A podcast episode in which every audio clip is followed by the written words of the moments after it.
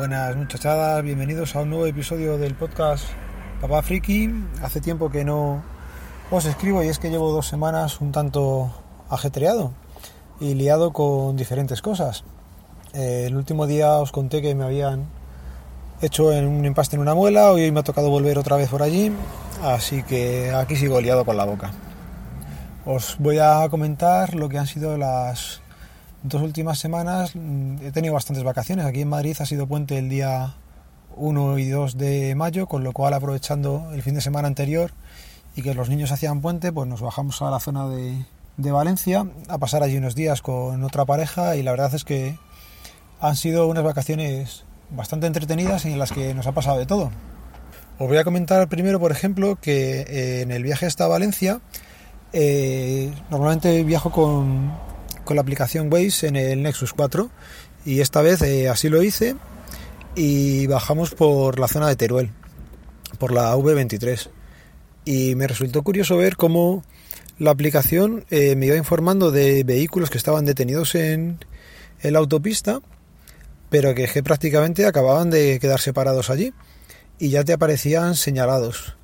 lo que me llevó a comentarlo con, con la mujer y pensar si la aplicación eh, toma los datos de los teléfonos Android que están en sitios eh, inusualmente detenidos y se lo pasan a, a. La, la, aplicación sabemos que la compró Google en su día y nos queda la duda, porque ya te digo que había uno, por ejemplo, que es que se había caído carga de, de un camión y se acababa de caer y allí estaba aquello ya marcado. O sea que fue curioso saber que en nada de tiempo estaban señalizadas las cosas. Por lo demás, pues las vacaciones eh, bien. La idea era haber intentado grabar allí, pero nada, imposible. Los niños de vacaciones no, no dejan tiempo para nada. Así que eh, estuve eh, un día en el Oceanographic, fuimos allí las parejas, sacamos las entradas por, por internet y resultó curioso que para poder entrar luego al parque te pidieran en las indicaciones que están en la propia página que tienes que llevarlas impresas. En nuestro caso no, no teníamos una impresora cercana y lo solventé acercándome a una oficina y sacándolas allí.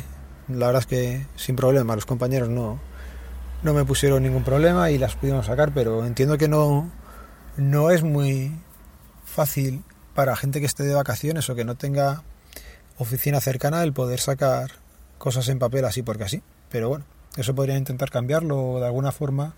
Seguramente sí que se pudiera. Luego algún compañero me comentó por el por grupos de Telegram que él no que lo habían hecho con un código.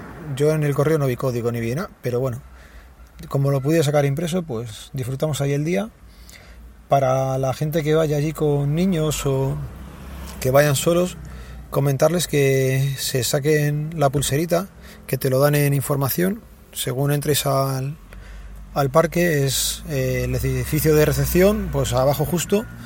Eh, estábamos bastante gente sacando la pulserita para poder entrar luego al parque nuevamente, ya que enfrente hay un centro comercial que me parece que tenía un Carrefour en el que se puede comer bastante más barato. Se supone que no se puede meter comida, pero había gente que, que allí llevaba comida. Yo mismo metí algunos bollitos, unas galletas para que el pie de media mañana y media tarde lo hicieran allí.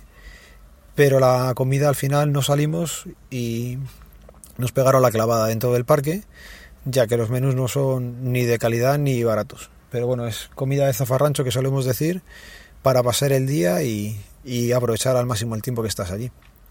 Pero si vais con un poco más de tiempo y no os importa parar un poco, salir fuera, está muy cerca y te ahorras una pasta. Más cosillas, pues del viaje, cosas tecnológicas, pues bajé por ejemplo el portátil y tal cual se subió, ni lo saqué de la funda. Más cosillas. Eh, a la vuelta tuve un pequeño problema con, con el coche. Nos dejó tirado en el kilómetro 23 de la V23 y allí nos tocó a los cinco que íbamos en el coche, la mujer y los tres pequeños, salirnos a un lado, llamar a la grúa que nos trajo hasta Madrid y que sacaran de allí el coche. El problema, eso fue el miércoles día 2, hoy es lunes 7 eh, si no recuerdo mal, y sigo sin saber dónde está mi coche. He llamado a la compañía de seguros, me dice que, que sí que saben que grúa lo va a traer, pero no saben cuándo. Muy bien, tócate los pies. Así que en algún momento, pues tendré el coche en el taller y podrán decirme, imagino que meterán máquina para saber qué es lo que ha sido o por qué ha ocurrido, porque el coche subiendo se paró, salió un fallo motor y se calentó, pero allí no había humo por ningún lado, el coche parecía estar bien, no soltó agua, no soltó humos, así que a saber qué, le habrá pasado y, y, lo peor de todo, a saber qué, qué coste tiene la reparación. Más cosillas. Comentar que cuando estaba parado en la carretera y llevaba el Waze activado, era curioso ver que me estaba preguntando si había atasco y más curioso resultó ver alguien de los que pasó por allí eh, me había marcado como vehículo detenido. La verdad es que o lo lleva mucha gente o los datos los sacan de alguna forma a través de, de Google y del teléfono. En principio, eso durante este viaje. Eh, este fin de semana era el cumpleaños de Nuria, de la mayor, y cumplía siete años. Habíamos cogido una casa rural para celebrarlo tanto con los amigos como con la familia y hacer una cosa un poco diferente. La verdad es que ha sido bastante entretenido y el sitio donde estaba en Guadarrama, aquí en la Sierra de Madrid, eh, fenomenal.